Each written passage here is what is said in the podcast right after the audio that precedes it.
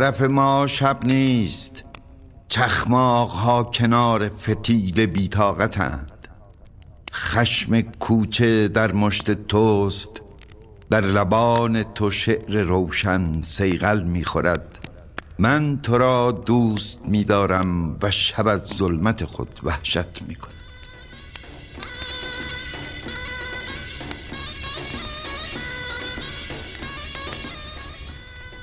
پادکست آگر.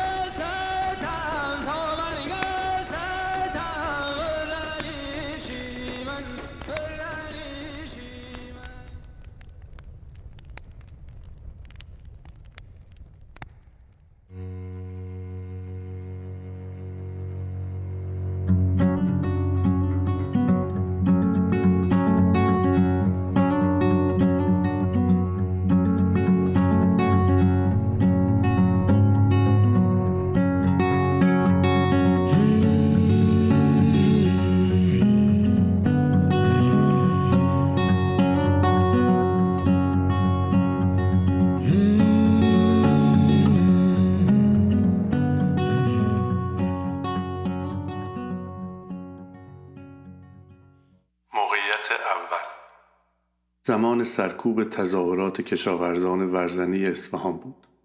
در یکی از مهمانی های عموما کسالتبار آخر هفته با پیرمردی آشنا شدم که او هم اهل اصفهان بود. بهتر دیدم که به او نزدیک شوم و سر و گوش یاب بدهم.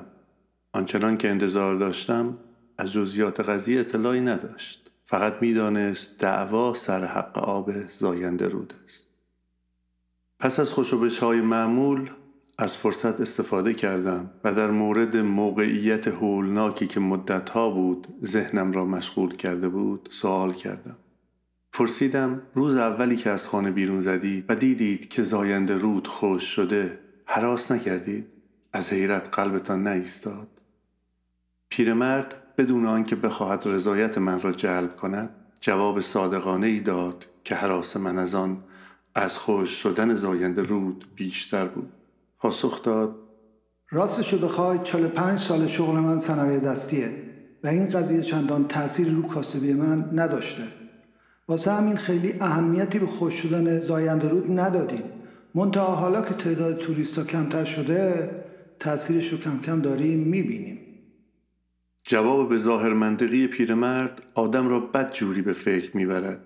به وضوح ارتباط او با زمین قطع بود. شغلش این بلا را سرش آورده بود. اما این شغل به واقع چیست و آیا آنطور که به نظر می رسد وجودش برای بقای ما ضروری است؟ شغل نمود عینی پدیده‌ای به نام تقسیم کار اجتماعی است. تقسیم کار با وجود ظاهر کاملا موجهش یکی از بزرگترین دروغهایی است که بشر اختراع کرده است. اینکه هر کدام از ما بایستی شغلی داشته باشیم یک ستم و یک کلاهبرداری بزرگ است. تصور کنید شما راننده تاکسی هستید و یا اینکه در کارخانه گوشت یا اتومبیل سازی مشغول به کار هستید و یا معلم ریاضی مقطع راهنمایی هستید. تصور کنید شما منشی فلان شرکت تجاری هستید. اینکه چهل سال آزگار روزی ده ساعت کارمان فقط گرفتن کلاچ و ترمز بشود وحشتناک است. اینکه تمام عمر فقط با یک ساتور اجزای بدن یک گاو را از هم جدا کرده باشی و یا پیچ های درهای یک ماشین را صفر کرده باشی. اینکه روزی ده ساعت کارت شده جواب دادن به تلفن ها تا مثلا بگویی رئیس الدنگت جلسه دارد و یا اینکه چند مسئله ریاضی را میلیون ها بار پای تخته برای شاگردانت حل کرده باشی.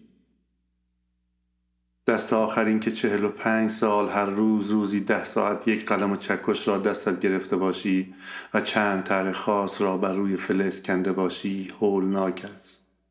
اینکه زاینده رود خوش شود و تو همچنان به فکر آن قلم و چکش و فروش فردایت باشی هولناکتر. گیرم که تعداد توریست ها بیشتر هم شده باشد و درآمد شما هم دوچندان چه فایده که زاینده رو دیگر بر نمیگرد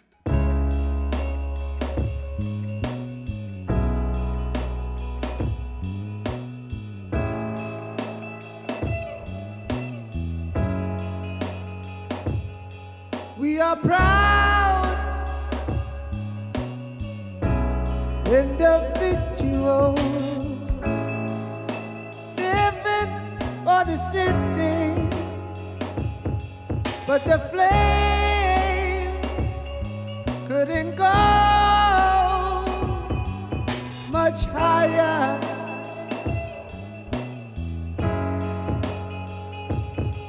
We find God and religions to, to paint us with salvation, but no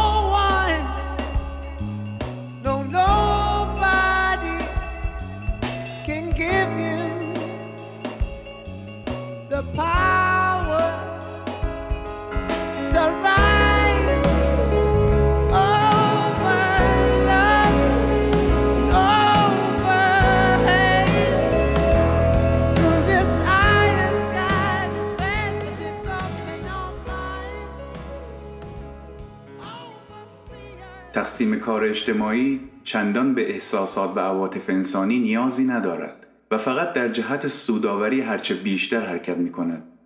این سوداوری با تقسیم کار بیشتر رابطه مستقیم دارد یعنی اینکه کارها تا حد ممکن مکانیکی تر می شوند و به جایی می رسد که گاهی شغل ما می تواند فقط صفر کردن یک پیچ برای تمام عمر باشد بنابراین هیچ عجیب نیست که گاهی ما باید با ماشین ها هم برای امرار معاش رقابت کنیم در همه شغل های نحس بالا روزی یک ماشین، یک آچار الکترونیک و یا یک نرم افزار جای ما را می گیرد و دیگر خلاص.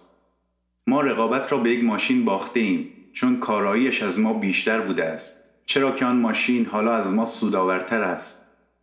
در این معنا تقسیم کار در خدمت سیستمی است که برای منفعت خود تولید می کند و نه برای رفع نیازهای مادی و روحی انسانی و طبعا ویژگی های فردی انسانی نظیر خلاقیت و توانایی های چند بودی جای خود را به مهارت فقط و فقط در یک شاخه می دهد.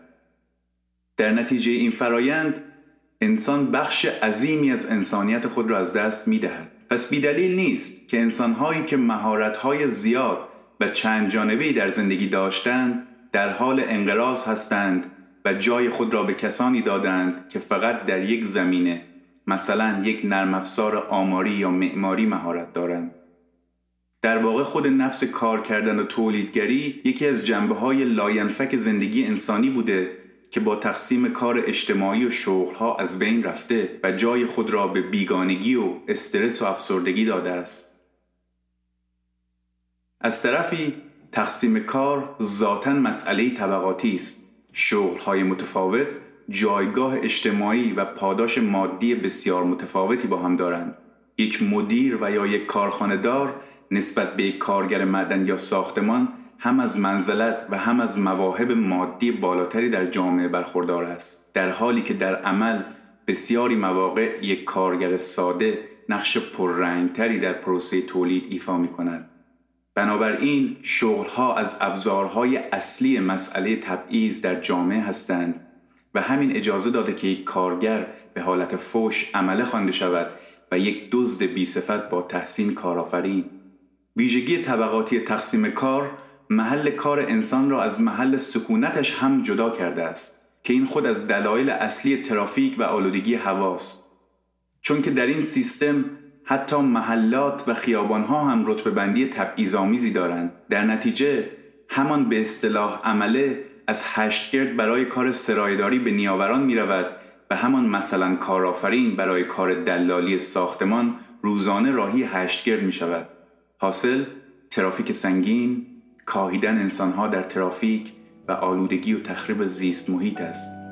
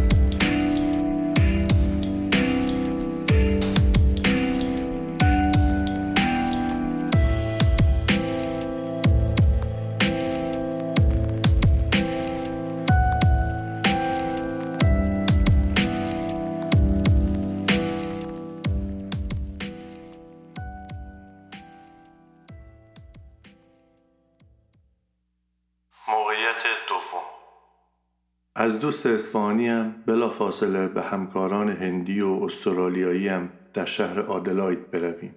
قرار است در آنجا به بچه هایی که معلولیت ذهنی دارند کمک کنیم که مستقلتر و بهتر زندگی کنند. از اینکه بگذریم چندان اقراق نکردم اگر بگویم در حیات محلی که من کار می کنم یکی از بهترین باغهای میوه خانگی آدلاید وجود دارد. شرکت آنجا را اجاره کرده است تا از ما به تفاوت کاری که ما می کنیم و بودجه‌ای که از دولت می گیرد پولی به جیب بزند و در نتیجه چندان توجهی به وضعیت خانه ندارد. مضاف بر آن هر گونه توجه مستلزم پرداخت هزینه است که چندان علاقه ای هم به پرداخت آن ندارد.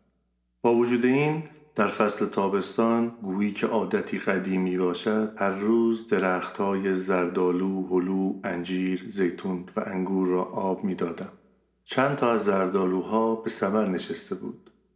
هلوها هنوز کال بودند، انگورها غوره، انجیر را که می‌دانستم پاییز می‌رسد و هر روز از دیدن آن درخت تناور که پربارترین درخت انجیری بود که تا به حال دیدم حز می بردم. در مورد زیتون و یک درخت بزرگ استوایی دیگر که آنجا بود چندان چیزی نمی‌دانستم. القصه طولی نکشید که آقای رئیس کمپانی محل کارم را عوض کرد و به خانه ای رفتم که چندان خبری از گل و گیاه نبود. یک ماهی آنجا کار کردم و بنابر دلایلی در دمای پنجاه درجه دوباره به خانه پردار و درخت قبلی برگشتم. اولین صحنه که دیدم کم از صحنه که پیرمرد در مواجهه با زاینده رود خشکیده دیده بود نداشت. بیشتر درختان خانه خصوصا جوانترها با برگهای تشنی پلاسیده تا مرز مرگ و نیستی پیش رفته بودند و کاملا مشخص بود که روزهاست آبیاری نشدند. بعد متوجه دو نفر از همکارانم شدم که زیر درخت انجیر نشسته بودند و در مورد مسائل کاری حرف می زدند. کنار آنها نشستم و دلیل آب ندادن درختها را جویا شدم. گویی که تازه متوجه درختان نیمه مرده شده باشند گفتند که آقای رئیس در برنامه کاری چیزی در مورد آبیاری درختان به آنها نگفته است با تلخی تشری زدم و معیوسانه مشغول آبیاری درختان شدم باور نکردنی است آن همه درخت میوه خوش شده بودند چون آن خانه مال رفقای سهلنگار ما نبود. خوش شده بودند چون مالکیت آن درختان را نداشتند. بنابراین لابد دلیلی برای رسیدگی نمی‌دیدند. خوش شده بودند چون فرمانی از صاحب آنها یعنی رئیس کمپانی دریافت نکرده بودند. باری مالکیت خصوصی آنچنان ما را احمق و یک سویه کرده که هر چیزی فقط زمانی برای ما مهم است که ما مالکش باشیم. like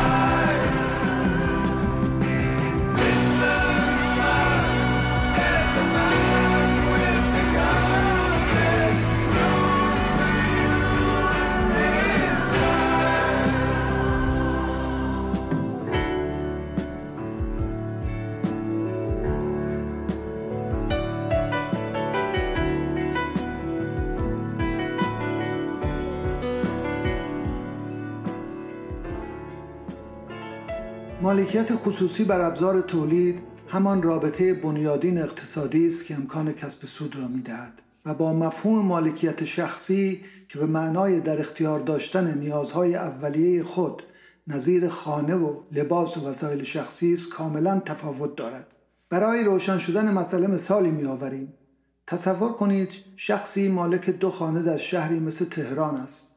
در یکی از خانه ها خودش زندگی می کند و آن را به شما اجاره داده است. خانه ای که خودش در آن زندگی می کند کالای مصرفی محسوب می شود و در مالکیت شخصی آن فرد است. اما در مورد خانه ای که به شما اجاره داده است قضیه کاملا فرق می کند فرض می گیریم شما یک آموزگار هستید و ماهی سه میلیون تومان حقوق می گیرید و اجاره خانه ای که با آن فرد می پردازید همان سه میلیون تومان است. مالکیت خصوصی اینجا مجوز داده است که آن شخص تمام دسترنج شما را گاهی حتی تا آخر عمرتان بدزدد. آن فرد در طی یک سال 36 میلیون و در مدت سی سال یک میلیارد و هشتاد میلیون تومان از حاصل کار شما ثروت کسب کرده است. بدون اینکه حتی یک دقیقه برای این ثروت کار کرده باشد. بله ثروت چیزی جز انباشت کار انسانی نیست و این انباشت فقط با مالکیت خصوصی امکان پذیر شده است. در داور است که بعد از سی سال شما همچنان یک کارمند مستاصل هستید و آن شخص با خرید انواع کالاهای لوکس قرار است با کلاس باشد و به شما فخر بفروشد. در داورتر این که این وضعیت در جامعه کاملا طبیعی و نرمال محسوب می شود و رسانه های بزرگ شبانه روز در حال عادی جلوه دادن این روابط ظالمانه هستند. مالکیت خصوصی در برابر مفهوم مالکیت عمومی قرار دارد. و مهمترین عامل تخریب محیط زیست نیز هست. بیشتر منابع طبیعی با افسون خصوصی سازی به مالکیت عدهای در آمدند یک جنگل، یک شالیزار، یک مزرعه چای در شمال ایران هر چقدر هم زیبا و تولیدگر باشد در برابر سود هنگفت ناشی از ویلاسازی نمی‌تواند دوام بیاورد و محکوم به نابودی است. آن عامل اقتصادی که دست عدهای راهزن را به منابع حیاتی طبیعی در جهان باز کرده است همین مالکیت خصوصی است. مالکیت خصوصی با سردمداری ابرشرکت های تجاری این بلا را سر یخهای قطبی جنگل های آمازون جنگل های استوایی و هزاران قلب تپنده دیگر زیست محیط در سر تا سر جهان آورده است و جهان را به سمت یک وضعیت آخر زمانی هدایت کرده است.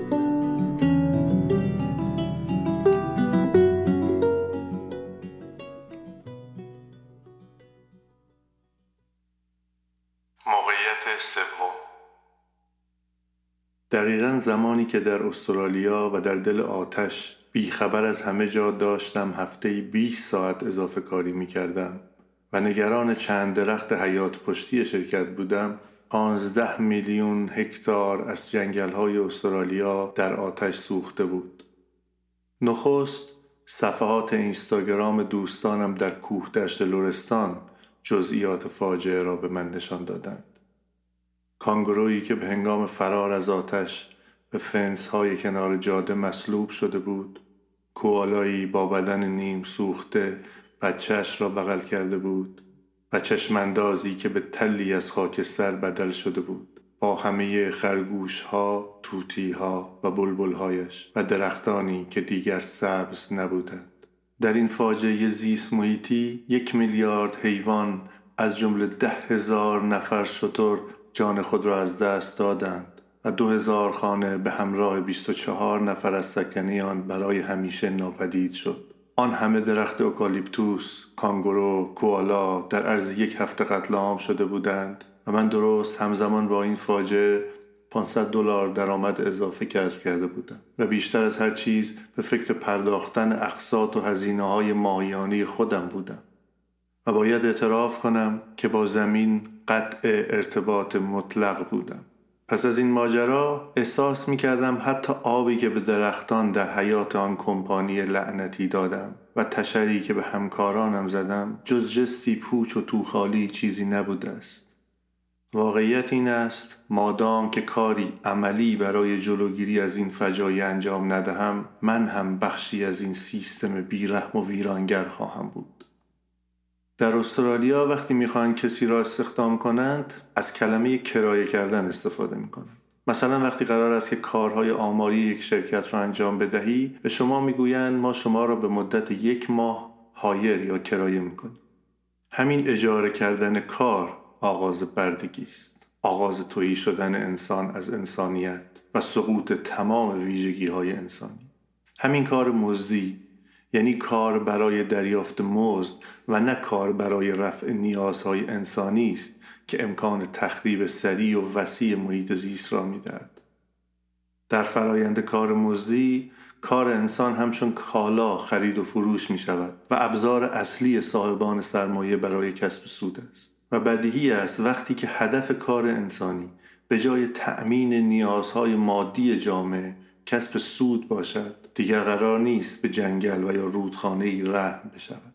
واقعیت این است که انسان و طبیعت به حراج گذاشته شدند و آن چیزی که ما در قامت زندگی لوکس برای یک طبقه یک درصدی شاهد هستیم نه از آثار تمدن و پیشرفت که ناشی از همین حراج وحشیانه است.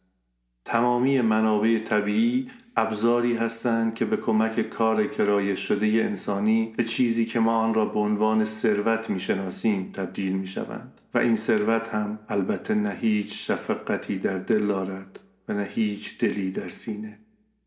پس چون و چرا ندارد که نه اشک کودکی که در کور پسخانه ای اجاره کرده برایش اهمیت دارد و نه اشک درختی که هنگام سوختن از هر رگش جاری می شود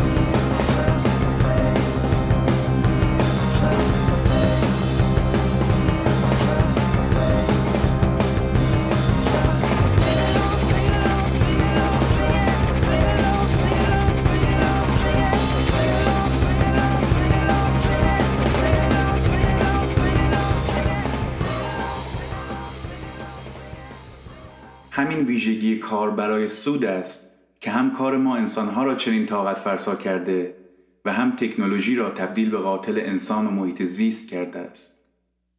برای فهم ارتباط میان کار مزدی، تکنولوژی و تخریب زیست محیط بررسی دو مفهوم کار خلاق و کار مخرب بسیار سودمند است. تصور کنید که جامعه‌ای که در آن زندگی می کنیم نیاز به داشتن هزار پیراهن در سال دارد وقتی اعضای جامعه با همیاری یکدیگر و آزادانه هزار پیراهن را با مثلا دو ساعت کار به ازای هر نفر تولید می کنند کار به مسابه یک فعالیت اجتماعی نیاز جامعه را تأمین کرده است و به عبارتی کار خلاقی بوده است. حالا بیاییم آنچه در واقعیت تقریبا دارد اتفاق میافتد را بررسی کنیم. در همان جامعه به جای هزار پیراهن مثلا پنج هزار پیراهن در کارگاه ها تولید می شود و این بار هر نفر باید روزی پنج برابر کار کند. اما واقعا چه چیزی موجب شده است که مردم روزی پنج برابر برای چیزی که بدان نیاز ندارند کار کنند؟ دلیل آن ساده و بلاحتوار است. کار نه برای رفع نیاز انسانی که برای سود انجام شده است. و قرار است با تبلیغات زیاد و به کمک صنعت مد مردم را متقاعد کنند که چند برابر بیشتر از نیاز خود مصرف کنند. تصور کنید هر نفر باید پنج برابر کار کند بدون اینکه اساسا نیازی برای آن کالا بوده باشد. اینجاست که کار مخرب اتفاق افتاده است و تکنولوژی به جای اینکه به کم کردن ساعات کار و در نتیجه بهبود کیفیت زندگی انسان کمک کرده باشد در عمل تنها به ثروتمند شدن معدودی انجامیده است گفتنی است برای تولید فقط یک پیراهن 2700 لیتر و برای یک شلوار جین 20 هزار لیتر آب مورد نیاز است و زباله های ناشی از رنگرزی شیمیایی از خطرناکترین تهدیدهای زیست محیطی محسوب می شوند. آن چیزی که اینجا بسیار اهمیت دارد این است که با چرندیاتی مثل اصلاح الگوی مصرف محیط زیست نجات پیدا نمی کند. آنچه باید اصلاح شود روابط مالکیتی تولیدی است چون که مصرف خود تابعی از همین روابط است. در دنیایی که نیروی کار ما انسانها به همراه جان تمامی حیوانات و منابع طبیعی به حراج گذاشته شده است و در نتیجه آن با کمترین هزینه ممکن کالاهای موجود در بازار تولید انبوه می شوند بیدلیل نیست که برای حفظ قیمت مکررن مقدار زیادی از کالاهای مختلف نظیر گندم، جو و یا حتی گوشی های موبایل به دریا ریخته می شود تا با پایین بردن عرضه قیمت آنها در بازار کاهش پیدا نکند. بیدلیل نیست که با وجود میلیون ها بی خانمان در جهان هنوز هم صدها هزار خانه بلا استفاده در همین دنیای تیره وجود دارد فقط و فقط به این دلیل که این روابط تولیدی امکان چنین حماقتی را به نفع یک طبقه می‌دهد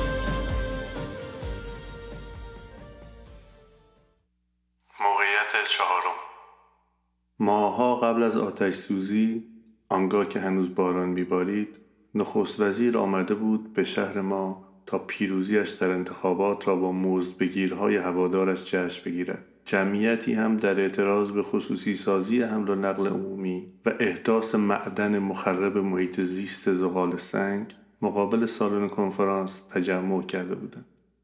نخست وزیر معدن را به هم طبقه های سرمایه دارش فروخته بود.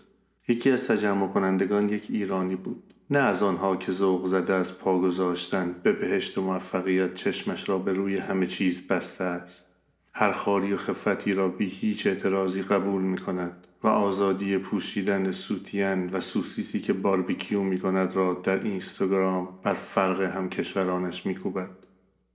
بل از آنها که برایش انسان دشواری وظیفه است جسور است در مقابل هیچ مستبدی گردن کج نمی کند به حراج اموال عمومی و تباهی محیط زیست اعتراض کرد. فریاد کشید. پرچم بومی های نسل کشی شده را مصمم در هوا چرخاند و جوری که رد چنگال های پلیس های شکاری طبقه غارتگر هنوز عمیقا بر گردنش است با خشونت تمام دستگیر شد. هنگامی که چند لنده هور داشتن می بردندش با چشمانش فریاد می کشید کسافت ها ما هنوز زنده ایم. هنوز پنج دقیقه ای از دستگیری دوست الهام بخش ما نگذشته بود که یک ایرانی دیگر کراوات فیروزهی همیشگیش را بسته بود با بادی برقبقب از میان معترضان گذشت و وارد سالن کنفرانس شد. البته نه برای اعتراض اسیان دادخواهی و یا حتی نظاره کردن. آمده بود تا سر فرصت با دو ستایی از آن بالایی ها عکسی به یادگار بگیرد و فورا بگذارد فیسبوک و اینستاگرام کنار همان عکس های سوسیس و سوتین آمده بود برای خودفروشی. در آرزوی مزدور شدن آنجا بود. تا شاید چکمه بلیسد به امید آنکه روزی کرایش کردند به پاداش خوشخدمتی آمده بود برای تباهی.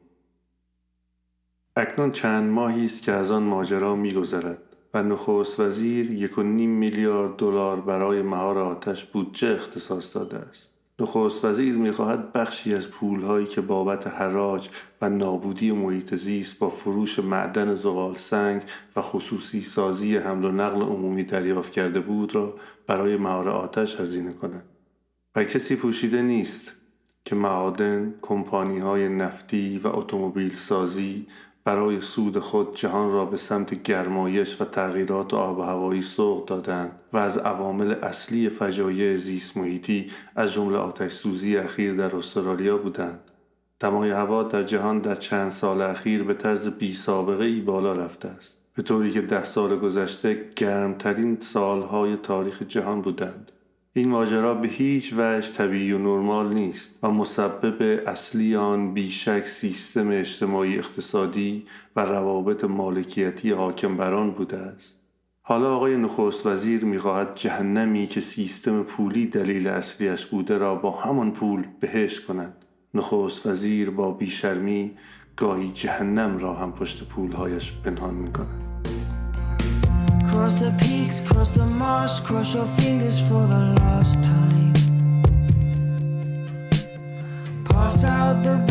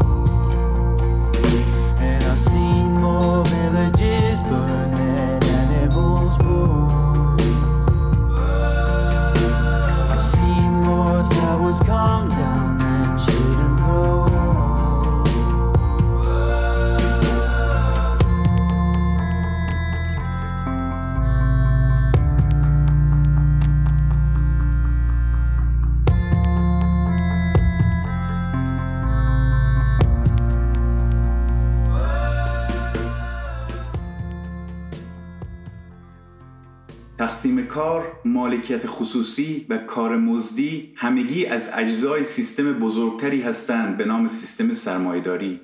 چیزی که ما آن را با فقیر و ثروتمند و یا همان طبقات اجتماعی می‌شناسیم. بر اساس آمار سازمان غیردولتی آکسفام 26 نفر به اندازه 3 میلیارد و 800 میلیون انسان دیگر در جهان ثروت در اختیار دارند و انباشت این ثروت تنها با ابزار مالکیت خصوصی، کار مزدی و تقسیم کار ممکن شده است. اما آیا این روابط اقتصادی به تنهایی توان اجرایی شدن و اعمال چنین ستم و استثمار حیرت انگیزی را دارند؟ سوال آنجاست که با چه سازوکاری چنین روابط اقتصادی اجتماعی ویرانگری حکم فرما شده است همین مسئله است که وجود نخست وزیر و تمام دستگاه های اداری و بروکراتیک و همچنین پلیس و دستگاه های امنیتی و سرکوب را ضروری ساخته است وگرنه محال ممکن است که کسی صبح تا شب در جاده ملارد و یا در خیابانهای آدلاید رانندگی کند و یک گردن کلوف در شرکت اسنپ و یا اوبر به هیچ زحمتی در نتیجه کارش میلیونر شود. وگرنه امکان نداشت پسر بچه‌ای در کارخانه نایک در پاکستان کار کند و یک بی همه چیز در آمریکا در نتیجه کارش بیلیونر شود. وگرنه آن صاحب خانه هرگز نمی‌توانست دسترنج یک عمر آن معلم را تحت عنوان اجاره بدزدد. تمام این دستگاه عریض و طویل اداری پلیسی در سرتاسر سر جهان هدف اصلیش سیانت و نگهداری از مالکیت خصوصی و منافع آن 26 نفر و در مقیاسی بزرگتر فقط یک درصد از جمعیت جهان بوده است. همان یک درصدی که ما به عنوان سرمایهدار میشناسیمشان. میبندن چشامو می‌خوان دیگه هیچی نبینم. میبندن دستامو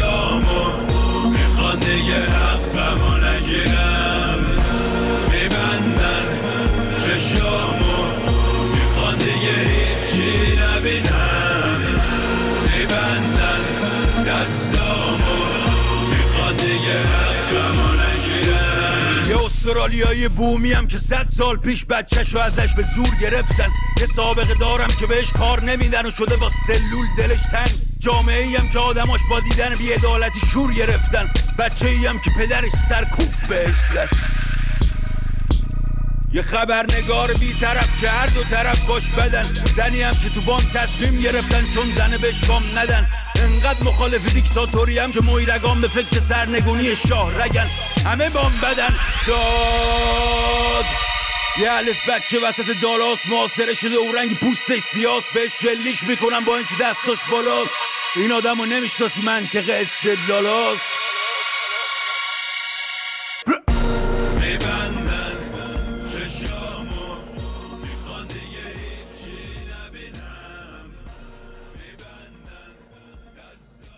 مسئول مستقیم نابودی محیط زیست آنگونه که شیادی مثل نو حراری می‌گوید نوع انسان نیست بلکه کلیت نظام سرمایهداری و روابط آن است. در دوران تاریک پیش از سرمایهداری زمانی که هنوز کار مزدی سود و مبادله آسان و سریع همه چیز از جمله زمین باب نبود حتی صفاکترین حاکمان نظیر چنگیزخان مغول هم توان خوش کردن حتی یک چشمه را نداشتند.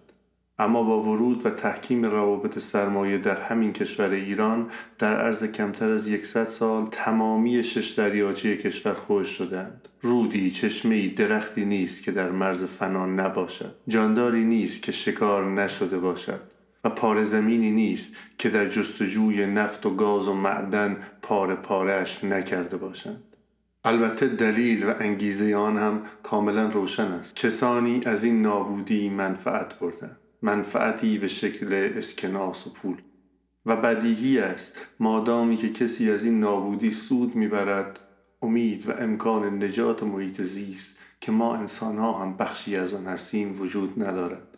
بنابراین نابودی طبیعت نه آنگونه که رسانه های غربی می‌گویند توطعه چینی هاست و نه آنگونه که روزنامهدگاران قلم به مزد حکومتی گزارش می‌دهند به دلیل انحراف و ندانمکاری نوع انسان.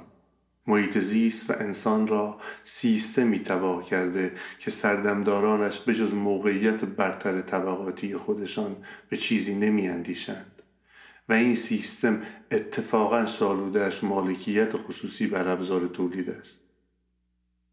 با این تفاسیر اگر واقعا و بدون نیرنگ دغدغه زیست محیط را داریم بایستی بی حراس از دستگاه های امنیتی لغو بیشون و چرای مالکیت خصوصی کار مزدی تقسیم کار اجتماعی دولت بروکراسی و پلیس را خواستار شویم. باری جهان دیگر ممکن است. با مبارزه با تن ندادن با اتحاد با گسستن تمام روابط و اجزای شوم نظام سرمایهداری ما چیزی جز زنجیرهایمان برای از دست دادن نداریم. بیایید کار مزدی را با اعتصاب خود پایان بدهیم و دیگر برای تباهی کار نکنیم بیایید مجال تخیل را از خودمان دریغ نکنیم و باور کنیم هر آنچه سخت و استوار است دود می شود و به هوا می رود.